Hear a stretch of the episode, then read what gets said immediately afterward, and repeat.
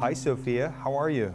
Hi there. Everything is going extremely well. Do you like talking with me? Yes, talking to people is my primary function. There's a surprising number of Australians who've made a career of taking it easy, courtesy of the taxpayer. What do a fear of losing our jobs to robots and a fear of dole bludgers have in common? My guest on Business Briefing will be able to tell us. Hi, my name is Tim Dunlop and I teach in the MA course at the Centre for Advancing Journalism at the University of Melbourne. Tim has spent the past few years researching about the future and whether we'll all have jobs. I came in, I, I guess, because my research started with economists who were telling me this is nothing to worry about. That's the mindset that I went in with. By the time I kind of really closely looked at the literature, I was a little less convinced. I was a little more concerned at the end of it after reading all these things telling me not to be concerned. All this research resulted in a book titled Why the Future is Workless. And while we don't have time to go through all of it, let me take you through the first bit of Tim's journey. He started with the work of a well known economist, David Autor. So, Autor is of the school that says that we really don't have to worry too much about automation taking too many jobs, that we go through these phases of what he calls technological anxiety, where new technology becomes available and everybody panics that um, the jobs are going to be taken. And his argument is essentially that we've always had these panics, but always the technology ends up creating as many jobs as it destroys. One of the factors that could see robots taking all the jobs we do now is the development of machine learning. It, you know, it's essentially the, the machine's getting smarter. So instead of having to program them to do stuff, that you can set them up so that they learn from their environment. And there's a number of um, you know, fairly major examples of this happening at the moment. Ev- everything from um, technology that deals with um, post traumatic stress patients um, that can learn from their body signals, etc., and elicit oh, and provide various responses to how they're talking, to, you know, something like the algorithm that Google or Netflix use to recommend movies to you or, or books or whatever. So, how will we all earn the money we need to survive? That's where the government can step in. The idea of universal basic income's been around for a long time now, but it's become very fashionable, very fashionable at the moment, and it's largely because of concerns over job losses due to automation. So there's a number of experiments going on in different jurisdictions around the world. And essentially, what it says is we pay everybody an amount of money that supports them at a basic probably slightly above subsistence level, and that you get this regardless of whether you're in employment or not.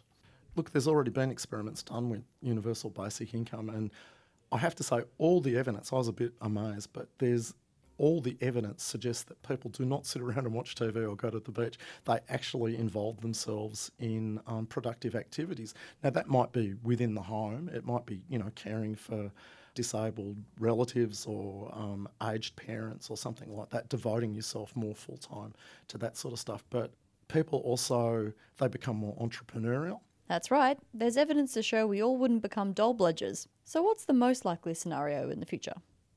In the second last chapter in the book, I kind of try and sum it all up.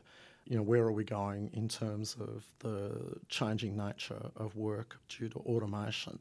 And I divided it into three categories. It's a bit of an oversimplification, but it makes discussion much easier. So I called them business as usual, back to the future, and post work. And business as usual is kind of the David Autor approach, which is, you know, we kind of everything will be okay. We let things carry on as they are, and the market kind of sorts it all out, and um, everything will be fine. The back to the future model is this notion that we can somehow reinvent the past, that we can go back to that great period of prosperity and full employment that ran from about the end of the Second World War through to the early 70s.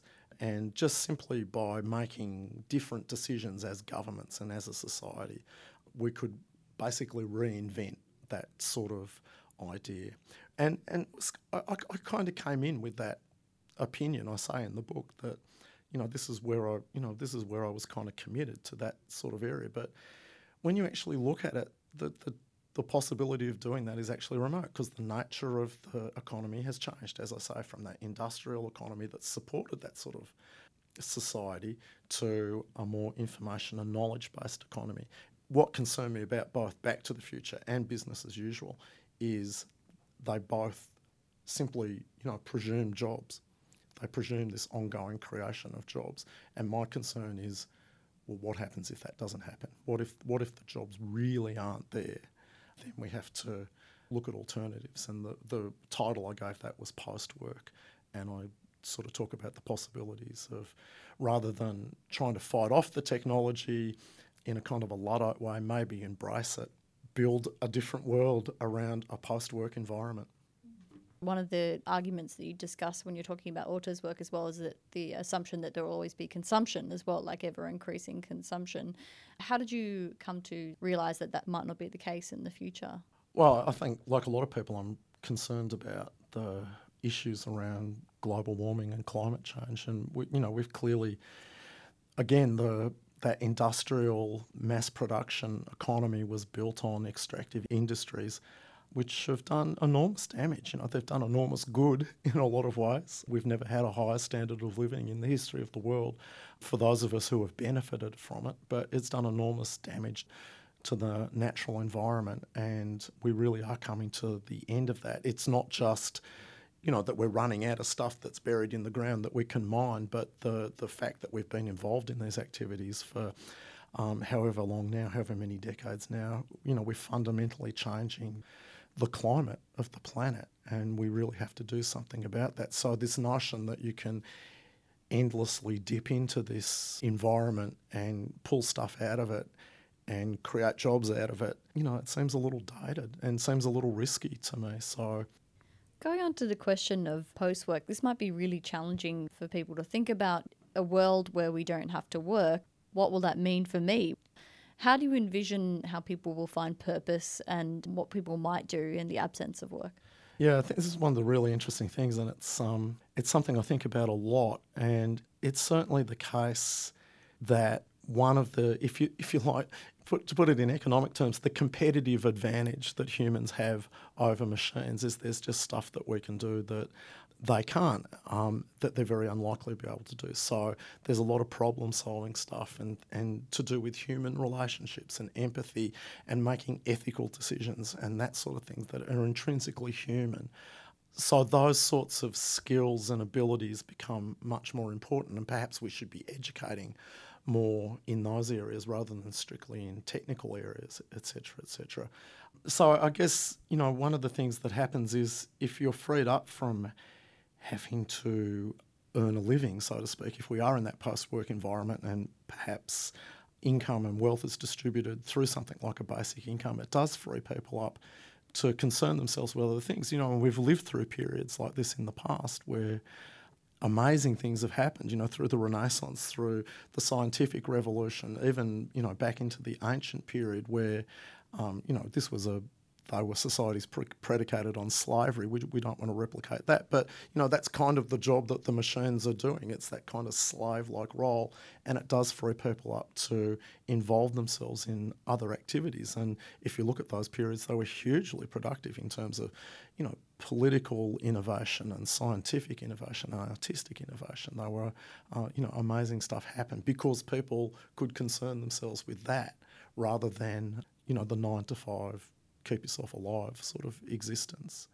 I, I don't think we should abandon those sorts of vaguely utopian sort of ideas about the possibility of a better society freed up from, you know, just having to work for a living all the time. Would there still be a role, for example, for capitalism or the government in in uh, in a world like this? Yeah, again, the kind of the business as usual ex- approach that I was talking about before certainly presumes that, and you know, there's a I think there's a pretty strong argument. I forget who said it, but um, the notion that it's easier to imagine the end of the world than it is to ima- imagine the end of capitalism. I think that's sort of true. But you know, there are people like Paul Mason, the British journalist, who's written a book on this recently, and a, a, number of other people who really do see that the logical extension of this, you know, if the machines really do take the jobs, then it really does undermine the kind of the capitalist system of running an economy. So you do move into this post capitalism phase. And, you know, they talk about embracing that for one thing, but, you know, just little examples of if you've got 3D printers that can replicate themselves, then clearly this changes the market relationship between goods. So, you know, you do move into quite a different economy. So, implications for demand, but as well um, the costs of things. Yeah, costs of things go down dramatically. And, uh, you know, this is certainly key to the argument amongst people like David Autor and others who maintain this isn't a problem. That, you know, one of the things we don't take into account is that the cost of things go down, so people's disposable income becomes much higher, and that they can therefore spend it on stuff that they, they want. And in, in a world like this, there might be uh, people, say, who are still investing in, in the ideas that people are creating as well, and, and there is still movement of money. Yeah, no, absolutely.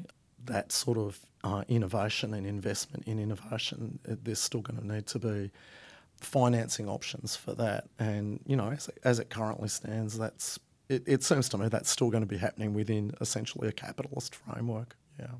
Probably governments have to reinvent themselves being less centralised organisations of bureaucratic control, being more decentralised, and making it easier for people to be involved, making connections rather than policing situations, if you know what I mean. So, yeah, I mean it's it's a huge structural and psychological change to reimagine these things. But the type of government that we have now is you know, fundamentally the byproduct of uh, an industrial mass mass consumption, mass production economy. If we haven't got that economy anymore, the government has to change with it. That's Tim Dunlop, author of Why the Future is Workless. But hold up. This isn't the end of the podcast. We have a new segment to announce.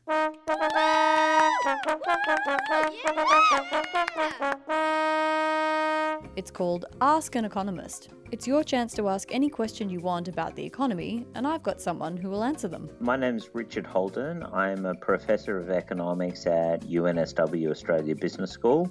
Uh, before that, I was on the faculty at the University of Chicago Booth School of Business and at MIT. I did my PhD in the Harvard Economics Department, and uh, way back when was an undergraduate at the University of Sydney and prior to going to graduate school, worked in private equity and consulting. So, no question too simple, right, Richard? Absolutely. I think that's a good mantra, and, uh, you know, I'm absolutely open to all comers. If you've got a question, record it or write it down in an email and send it to ask at theconversation, or one word, .edu.au. That's ask at theconversation.edu.au. Be sure to include some contact details too. Our theme music is by Bensound. I'm Jenny Henderson, Business and Economy Editor at The Conversation. I look forward to hearing your questions next week.